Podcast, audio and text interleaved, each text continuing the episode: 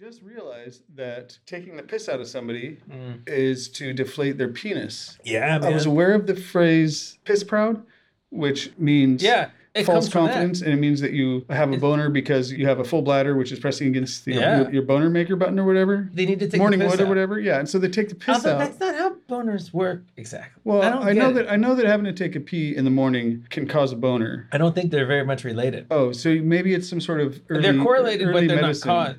Yeah, I think that's primitive thought. Like they don't understand the body holistically, like I do. Uh, Yeah. that's why I'm always healing you. I Um, find myself to be smarter than most Victorian era and earlier people. Not Look, all I of got- them, but, no, but most of no, them. man. I get this is something I argue with my son about because I'll tell him like, oh yeah, people used to believe this. He's like, those people are dumb, and Yeah. I tell him like, look, the only reason that we are smarter than them is because we can learn from what they thought. We're not smarter than they are. We just have the advantage of having lived after them. If we had lived before them, No, no, would've- no. It's because we've evolved in the last hundred years physically, as Darwin told us. Like that's why I'm smarter than Darwin.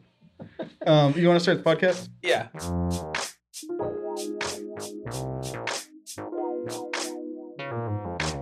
Hello and welcome to Every Damn Thing. It's a podcast where we rank everything. I'm Phil. And I'm Jake, and we're here to guide you through the list of everything. Each episode, we take items and tell you where they rank on the list of everything. The list can be viewed by going to everydamnthing.net. You can find a link in the show notes. So we've known each other since we were born into the same upper crust Philadelphia household. One of our family has had a seat in the commodities exchange since it was opened. Once, while Phil and I were in the pit, If I recall correctly, we were trying to corner the market on FOJC. That's right. And we'd also made an elaborate bet to bring two good men to ruin. Suddenly, the electronic ticker changed into a ranked list of everything. We watched it for several hours. After memorizing the list, we discovered ourselves to have been taken from riches to rags. Affluence to penury. And we immediately clutched our chests in pain. Our journey into impoverishment From affluence to penury. was so, so extreme that we forgot the list and weren't seen again until coming to America. So we can now only access the list little bits at a time through an extremely scientific process that resembles shooting the shit. Through this process, podcasted for your entertainment and edification, we will gradually uncover the list of every damn thing. The list currently has 76 items, with Dolly Parton at the top and QAnon at the bottom. Coffee and eggs are in the middle. That's Do you right. ever have just coffee and eggs? I have done that on many occasions. Is there a dish you can eat where you put a hard boiled egg into a cup of coffee? Some like Wall Street dickhead has put an egg in coffee and drank it straight. You mean some brilliant mastermind, a genius, a kid, Yeah, or some, like- hero, oh, a biohacker. He's like, oh, I've hacked breakfast. I cracked the code. Or some like Navy SEAL type Ah, guy. nice. Yeah. Finally, you can have breakfast. Have you real heard- guys do it? Have you heard the term gravy seal? No. It's like a thing to call the guys that like look up to Navy SEALs and want to be like them, but are just like just sort of neckbeardy guys. Gravy seal. Yeah. Uh, so hey, listener, Yeah. this is a special episode. It's not the standard format. it's a deep dive. It's essentially just going to be one segment uh, with no breaks, where we're just going to talk about one thing. A death match. And this is a topic that was submitted to us by J Man. He's Yeah. the same guy that designed our logo. And he wanted to hear about a particular film. It's Trading Places. But they probably already saw it on the title. They did, yeah. It at stars Dan Aykroyd and Eddie Murphy And Jamie Lee Curtis. and Jamie Lee Curtis. Yeah, and So, Trading Places is a 1983 American film. Yeah. For a while, I thought, oh, maybe this movie was a remake because it has a very 1930s vibe to it. Yes. Uh, which is something that, like, the director acknowledged. So, and the director was John Landis. so it's kind of a got into some controversy a little bit later in his career after this movie because he made one of the segments of the Twilight Zone movie in which some people died, ah, but he never faced any real repercussions for that. since you're bringing that up now, uh, I learned an interesting thing recently about Trading Places. What's that? So I watched Trading Places yesterday. I hadn't seen Oh. it in many years, and I decided I would watch it again because I just wanted to make sure that I would be comfortable talking about it. And I'm really glad I did because it, there's a lot of things that I'd forgotten about, Uh-huh. and it reminded me uh, really how much I like the movie. But I'll come back to that. Anyways, Before the film started, was there a little disclaimer that said the film has outdated attitudes, language, and cultural depictions which may cause offense today? I watched it on Amazon Prime, and before when it started, it said rated 18 plus for blackface, drug use, foul language, nudity, sexuality, and violence. they were very So specific. yeah, yeah, they Yeah. were, and I had forgotten about that part of it until you reminded me of it when we decided we were going to rank this. But anyways, Oh, to yeah. go back to the Twilight Zone thing, while watching it on Amazon Prime on my computer, I was pausing it every so often to if I wanted to take a note on something, uh, and each time I paused it, trivia would appear. Like the Amazon Prime Yeah, has trivia come up, and one of the things that it did was when um, Frank Oz appeared. He plays the guy that books them. He's a cop. You're talking about Yoda. You're talking about Miss Piggy, Frank. Oz. No, I'm talking about Grover. He's the one who's going through their possessions at, at the police station, and uh, he's admitting them. And he plays the same role. I don't know And the Blues Brothers, maybe? in the Blues Brothers, right?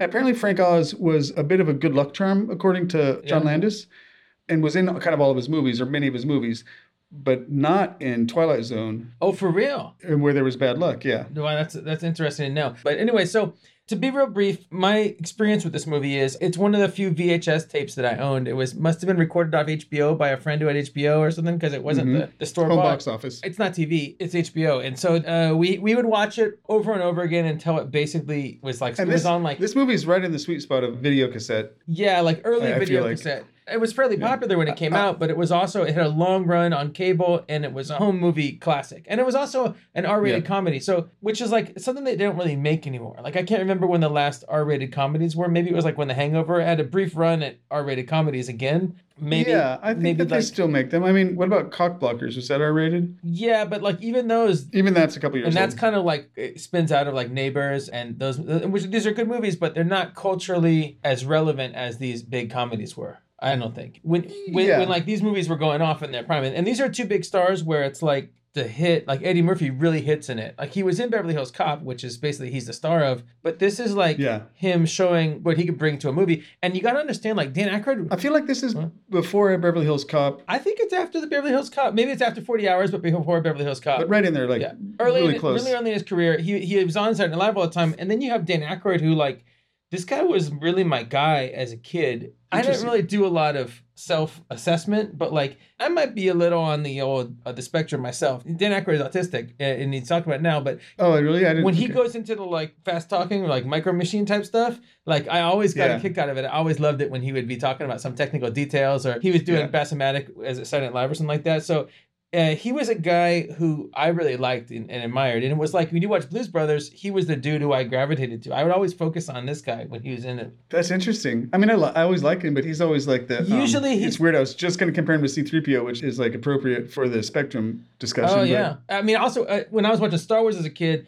like R2D2 was my guy because he's a kid, and most of my friends were older. I Yeah. wanted to be like them. I don't. Yeah, yeah. Maybe that's how I felt. I don't know. Misunderstood or something. That that's Star Wars though. That's for another day. So first of all, this is a movie set in Philadelphia. Is it the best movie set in Philadelphia? Oh, that's a good question. Let me think. What movies are set in oh, Philadelphia? Well, there's So the Rocky, Rocky movies, is. Silver Linings Playbook, Philadelphia, Twelve Monkeys.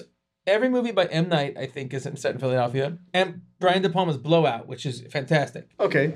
And Is it the best movie ones? where Dan Aykroyd uh, becomes a pimp? Because Doctor Detroit had just come out, which is like two movies. Wait, Dan Aykroyd doesn't become a he, pimp. doesn't he movie. do something where he No. helps her run her business or something like that? No, he just shacks up with her briefly and then becomes her boyfriend. Essentially, I think Oh. after meeting him, it's possible that she doesn't turn another trick at all. There is one guy that shows up to her apartment. Hmm. She's like, "No, I'm busy." Looks like I should have seen this movie more recently. I, I saw it within the last Yeah. year. I should have watched it last night. Now I stand collected, man. You stand I mean, I collected. stand collected, yes. So it's a timeless script, man. It's an old premise. It goes back to The Prince and the Pauper or by Mark Twain. Yeah. So wait, were these questions for the um the question about the Philadelphia Just stuff movie? to think this a- about. That it's a Philadelphia movie, and Okay. there's not a lot of Philadelphia Okay. movies. There's enough that we can list them, you know. But okay, um, we're not trying to answer that no, question. no, right not now. just yet. No, no. No. So it's a basic concept about it's like a rags to riches thing where he's like these two evil brothers who are rich guys. They have a plan that they can make one guy rich and one guy poor by Yeah. switching their circumstances. And they're really rich. Like they're making one rich guy. Oh yeah, There's another guy who's rich, but not nearly as rich as them. He's but he's like a prince. He, he's gonna be the like he's a hotshot trader at their firm. Yeah, right? he lives in a townhouse though, and they live in a giant mansion. And so um, they try to do this, and, and it works for a while. Eddie Murphy proves that he has what it takes, and he can. Um, he he plays the guy who's poor Billy Ray Valentine, and he literally goes from a beggar on the street. to uh security to a. Uh, and, he, and he kicks all his friends out of his who are coming to visit him out of his party. They weren't really his friends. Yeah, they were hangers on. But that's Yeah. kind of some of the controversial stuff in the movie. Oh, you know, we'll, we'll get to that when we wrap it up. Okay, Um, sure. So it's kind of 1930s style in some ways. Like a lot of the script Oh, you could have yeah, seen like- in a movie that Frank Capra made or Preston Sturges made or something like that. Yeah, I was super impressed by how they set up everything in the movie. Yeah. just starting with the establishing shots and like the stuff that they show over the credits, which is like I, I think is, is are meat and produce and lettuce are those commodities? Yeah, all those are coming. Over the credits, they're showing random shots from like like literally the market in not the commodities market, not like the financial market, but the market where people Yeah, buy yeah. you know meat and produce. They show over the credits like regular Philadelphia working class people like setting up their markets for the day.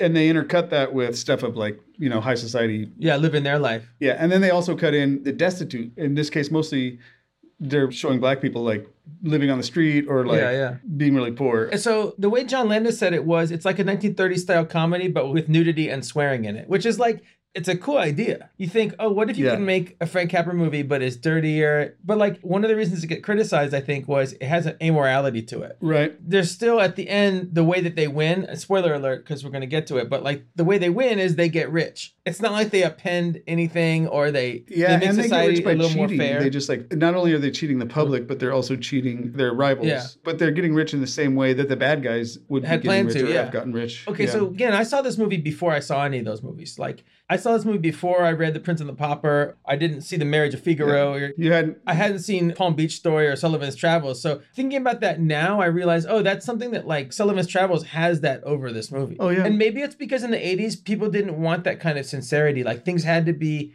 a bit removed. You know, you had to have someone like Chevy Chase. You couldn't have like a sincere moral at the end of the movie because it would have come off as hokey and, and you don't want to do it.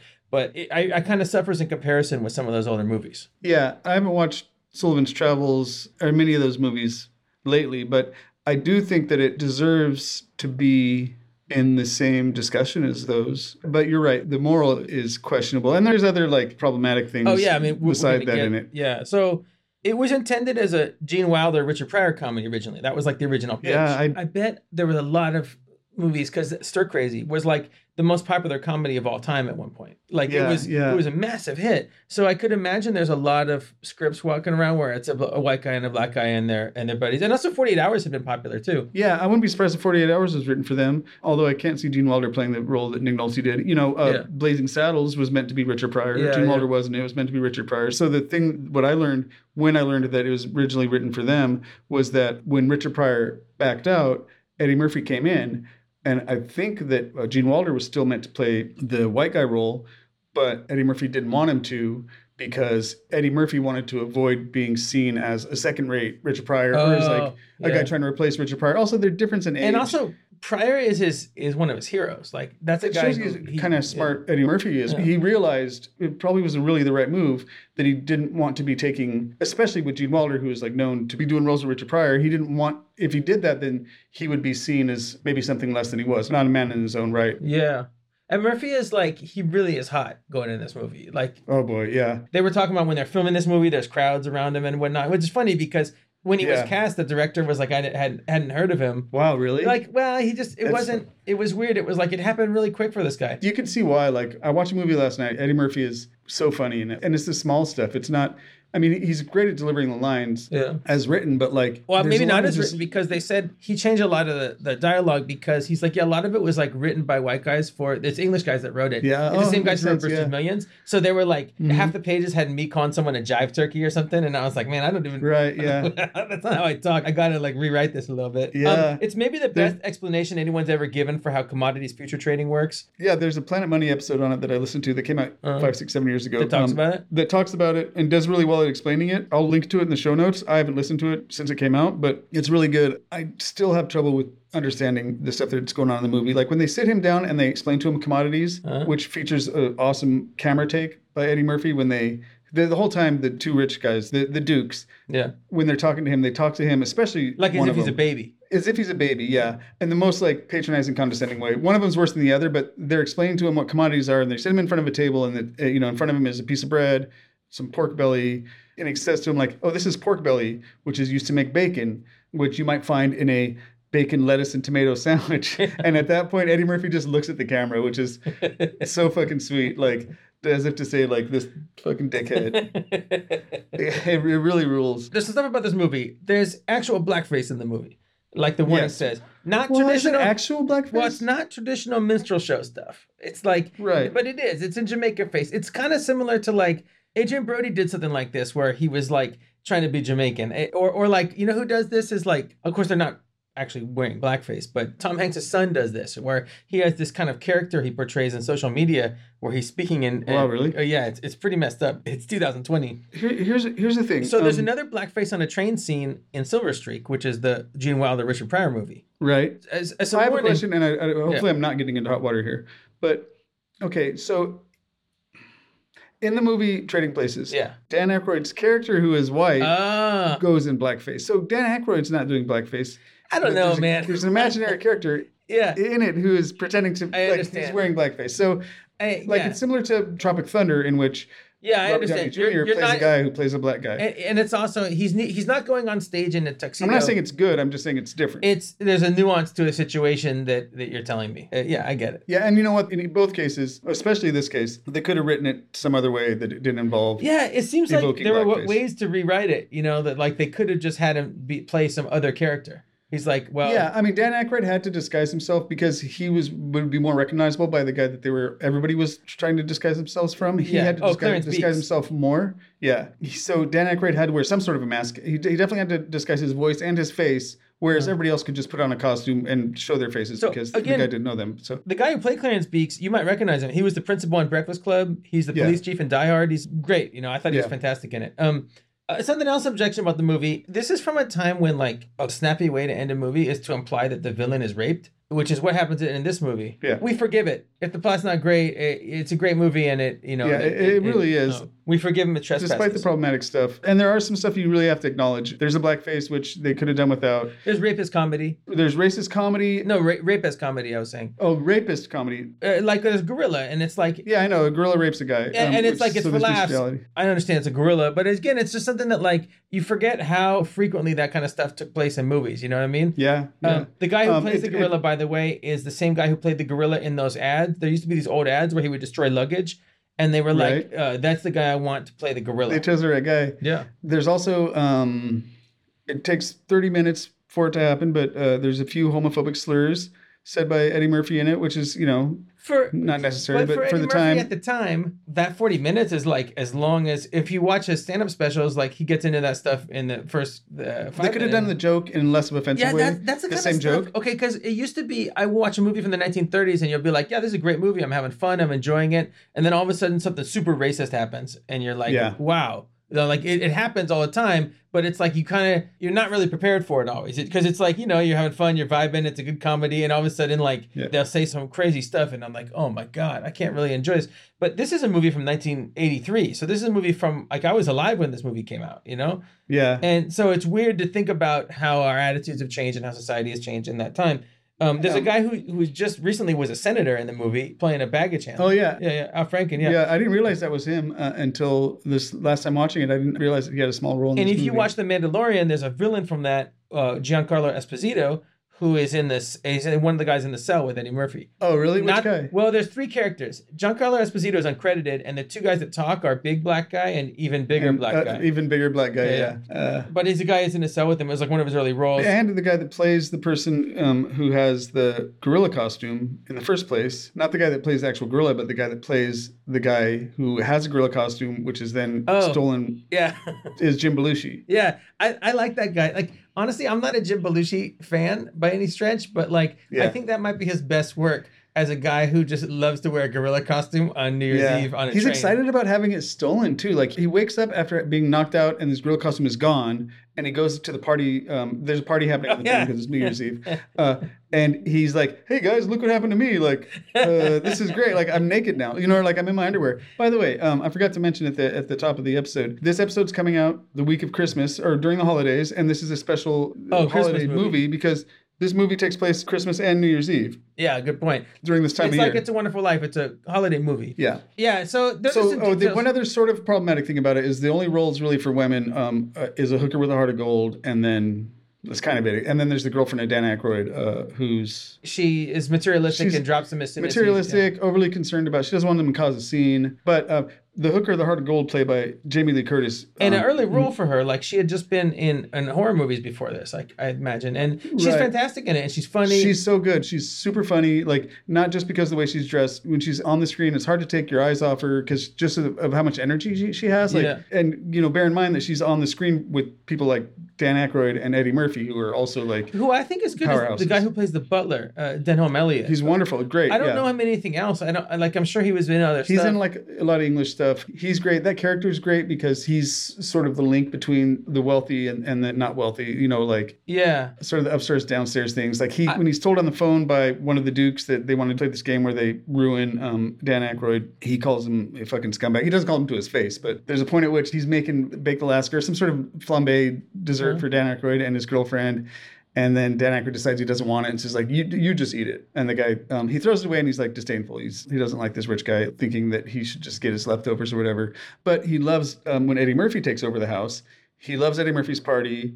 He's partying. He's drinking drinks with people. So he's somebody that the viewer can sort of relate to. Yeah. Uh, who are you supposed to relate to the most when you watch this movie? I think it depends, honestly. Like I I think they intended it to be where white guys relate relate to Dan Aykroyd and black guys relate to Eddie Murphy. I relate to Eddie Murphy the most. Yeah. Maybe that might not be true because Dan Aykroyd, even from He- the he's start, kind of alien. he's not very relatable. Um, he, he becomes relatable as the movie progresses. yeah, that's like the thing is he kind of you kind of see him at, in his natural element, and you're like, oh, this, he he needs to be taught a lesson in some way. So you kind of, Yeah. I, I feel like when you watch it, you think, oh, like Eddie Murphy is a guy who deserves the success. Yeah. All it took was for him to be given this one opportunity, and now he can, Yeah. he proves that he can do the job as well as anybody. And meanwhile, this other guy has to kind of learn humility. yeah, yeah. And- you have to watch him degenerate into like a groaning, slobbering Santa Claus. Yeah, and in fact, that's probably my favorite sequence in the movie is when this is again kind of like I don't even know if they would make this now.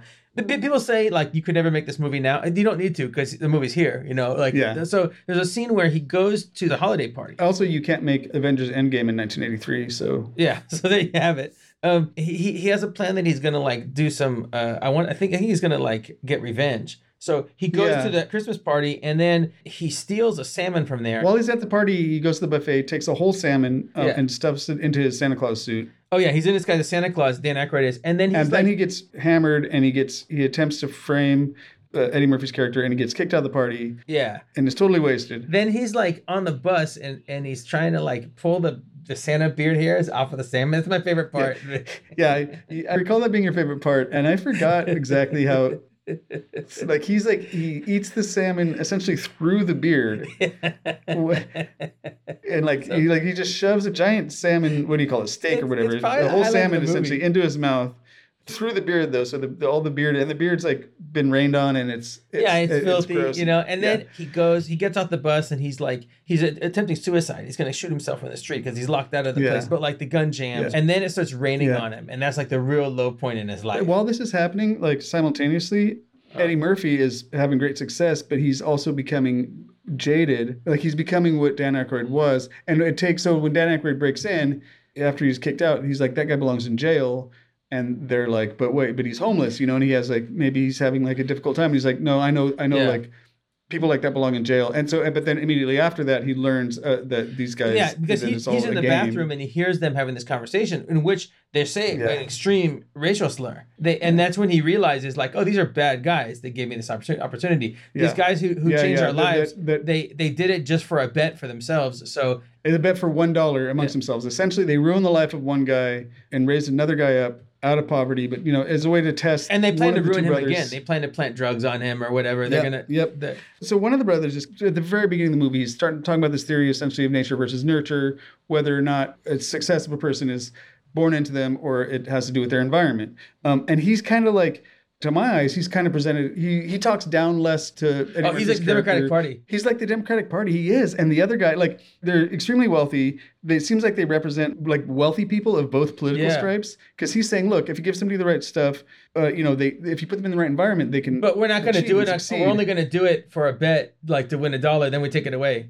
just to amuse each other. And it's like, you know, the way I guess politics has run for a long time and society's run for a long time, where it's like these people who are like seem to be of different like sort of outlooks and political stripes. When it comes They down to the it, same, and they're they're, still like motivated by class interest. And yeah, exactly. Cooperate with each other to manipulate the lives of those below them and to play those below them against each other, classes against each other. Because even Dan Aykroyd's character, who is like of a class well above Eddie Murphy's character at the beginning of the movie, these two guys, the, the Mortimer and Yeah, the, they're- they're like 1%, yeah, yeah. way beyond any. Yeah, they're the one percent. yeah, I mean, it's like it's like when you think about, um, you're like, oh, these um, basketball players get paid a lot of money, and you're like, well, LeBron James gets paid a certain amount of money, but the guy who pays LeBron James' salary is, you know, like the rich guy, and he plays the guy who is like he's making good money, and he's he went to all the right schools, he did all the right things, uh, and he's from a rich family and all that. Aykroyd is, but it's tenuous. Yeah. It's more tenuous, right? It depends on yeah, on and, him and fitting in and, and playing this role. yeah, and in the bathroom scene, the conversation that Eddie Murphy overhears,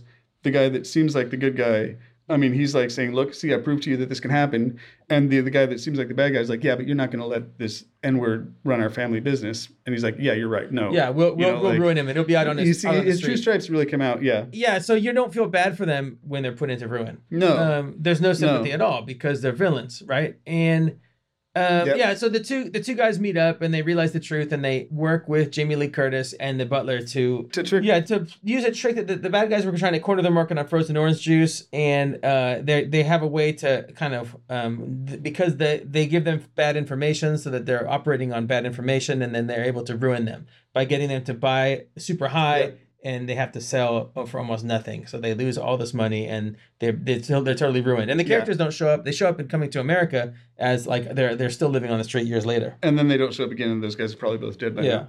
Yeah. At the end of the movie, the rich guys are totally poor, and the other two guys, the main characters, and their friends are. and they're all rich and they're on an island together they say looking good feeling good There is a bit of wealth distribution, I suppose. Yeah, but that, it's like the much. structure hasn't changed, Um, right? So you feel good about it because the Yeah, people who true, you like yeah. have won. So if like like looking at it now, of course you're not gonna make a comedy called like you know Revolution and or maybe you will. I don't know. I'm just saying like Yeah. that's the extent of reversal that you're comfortable seeing. It's in some ways like there's uh, some stuff from Marriage of Figaro in there where it's like servants becoming masters, masters becoming servants, you know that kind of thing. Um, but Right. you kind of want it to be more. Like you could make a movie. I mean, it's it's kind of like Knives Out in a way. It's similar in some ways. It's not structurally similar or anything, but it like Yeah. it's a, it's about this reversal. But I'd kind of like to see uh, like if they could make a comedy like Trading Places now. They couldn't make something like Trading Places, but they could make some kind of socially minded comedy that I think could work really well. I don't really know how. What's it like, called is like that, but it doesn't end well, really. What's what's it called? Sorry to bother you. Oh,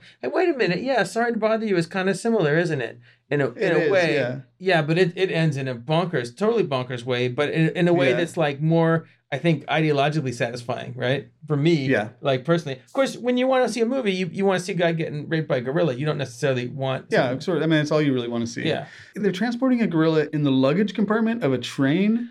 You got to not ask questions, man. They're transporting him from On New Year's Eve. on New Year's Eve from Philadelphia to New York for him to get on a boat in New York. Like Philadelphia doesn't have a port, I suppose. Yeah, it's not really clear. Special circumstances. I really do like when he says, "Hey guys, look what happened to me." Like, it's an unnecessary line he- he- too. it's at a uh, costume but- party on a train. Yeah, Yeah, you know, I kind of like yeah. that. Before we finish this out, there's a few things regarding the film that I wanted to bring up. I realized while watching the movie last night something I never put together before that there's a an Ice Cube song, uh, Ghetto Bird. He references Trading Places. In the song Ghetto Bird, he says, "I had to pull a strap on a fool named Louis the Third because I'm getting chased Oh. by a ghetto bird." Louis Winthorpe. Do you think this is a favorite movie Uh, of Ice Cube's? Eh, You know, I imagine like Ice Cube is about our age, a little bit older, um, and I, he's got to be a big Eddie Murphy fan. I imagine like for black whole- people in the '80s, this was like a, a big deal movie, and I feel like the movie did an okay job. You it know, was I a can't big say movie for from my people perspective. too, Jake. I mean, like it yeah, was a yeah, big exactly. movie. But I don't. But the thing is, I don't think. yeah, he hit been- harder. Eddie Murphy hit hard with white America, but he hit even harder with black America, presumably. Yeah. And I think the movie doesn't. Eddie Murphy's so young in this, man. He's like barely out of his teens when the, when he's making this movie. It's a, it's crazy how Yeah. young he started. Eddie Murphy still is not not old now. You know what I mean? Like he's he's older, but like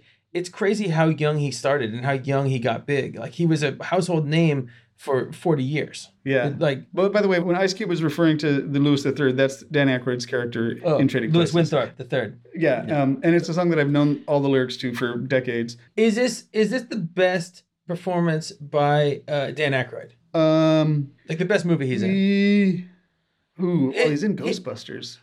Yeah, but like I would say he's better in this than he is in Ghostbusters. I like him in Yeah, Ghostbusters, but he doesn't. He has more of a central role in Yeah. this. Like he shares the spotlight less. Well, I yeah, a Not- lot of times, as much as. I always liked him, he's a complimentary figure, right? Yeah. In basketball, he's he's a specialist. You know what I'm saying? yeah, He does certain things really well, but it, it's kind of hard to think about him as a star of a movie, which is why usually it Yeah. would be him with Chevy Chase or him with someone else would be the romantic lead, right?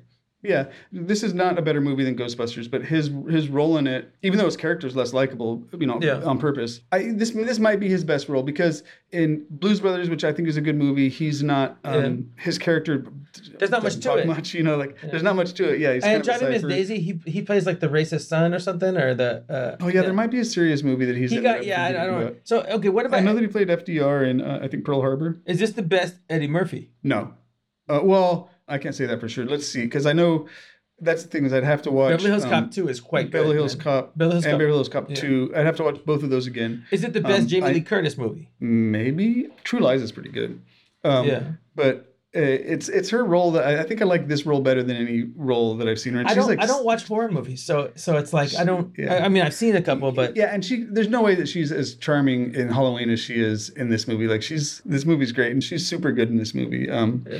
Uh, and really fun to watch. So I don't, I can't answer those questions, but those I mean just the a- lister can. stuff to think about before, before we go to rank it. I'm ready to rank it on the Yeah. list if you are. Uh, yeah, so this will be our first film. On no, the list, no, Last? Starfighter is on here. Oh, you're right. So it's going to go well above that. Yeah. And there's other sort of film adjacent things. Like, I mean, in many ways, when we're when we're ranking, um, Last Starfighter being number ranked at number 63, which Oh, is Watchmen, the towards the movie is bottom of on the and it's a better movie than that. Oh, that you're right. Watchmen too. Yeah, and it's it is a better movie than that. So Watchmen the movie's at number 59. So uh, Cheech and Chong, for example, when we're ranking Cheech and Chong, for me in a, a lot of ways, I'm just sort of ranking Yeah. what's it called, Up in Smoke is is the biggest thing that plays a factor into ranking that.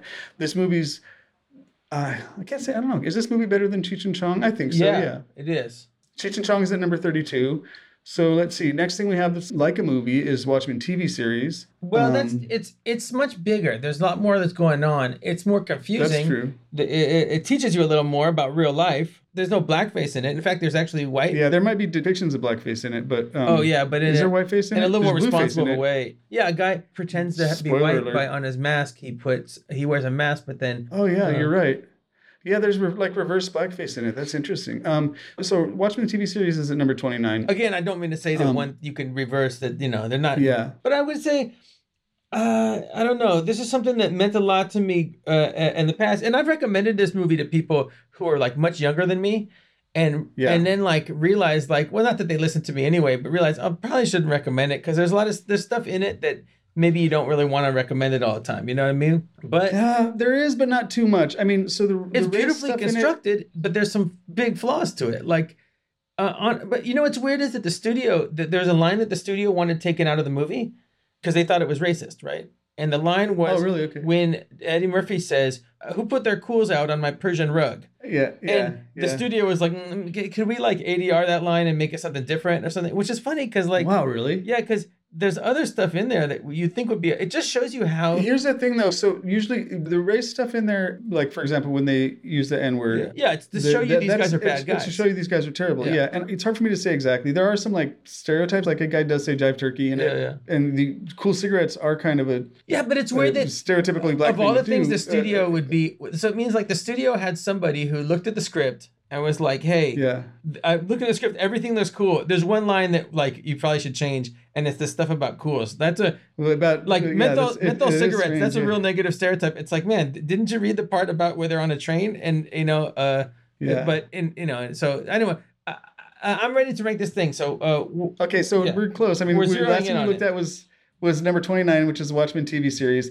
Uh, I'm getting a little bit stuck on that one. I I just watched this movie last night. Yeah. I, I honestly think it holds up. It does have some problematic things. if it goes over Um, watchmen tv series then where what does it go under So the next thing up that I think is comparable to it is way up. So Watchmen TV series is 29. Mm-hmm. Then at number 13 is The Three Stooges, which is a comedic act. Um, this is a comedy movie. um maybe it Um, would go above Above Three it Stooges. meant more to me as a kid. I didn't watch Stu- Three Stooges when I was a child. um, and so would it go above Christmas trees? Let's put it. You know what? Let's put it under Let's Three put it a little bit further down. Yeah, because So does it deserve to be above um, Intro to Back That Ass Up? uh, I think so. Because Intro to Back That Ass Up, as great as it is, is only a few seconds long. Yeah, and but you know what? I think that it's not better than Christmas trees. All right, let's put it at number fifteen. Yeah, that's so. Yeah, number fourteen we have Christmas trees. Um, number fifteen under that we now have Trading It's Places, done. I did it. and then after that is number sixteen. Intro to back that ass up. So wow, that was a long episode Yeah. for one thing. That was a deep dive. So uh, listener, let us know if you um, liked this format. Although I don't think. Uh, who knows? Maybe we'll do it more. But um, Yeah, we'll find out. what do you think? Uh, now we have seventy-seven yeah. things on the list. So thanks for listening Wow. to uh, Every Damn Thing. We hope you enjoyed it. Uh, so go to everydamnthing.net for the updated list um, and our show notes, which is where we fact check ourselves. We get further info on the things we talked about. If you have something you'd like us to add to the list of everything, uh, email it to us at list at everydamnthing.net. That's right. We'd love to hear your suggestions for things to rank, or comments, or words of encouragement or discouragement. And again, the email address is list at everydamnthing.net. Yeah, and we're also on Twitter um, at everydamntweets, and we're on Instagram at everydamnthingpod.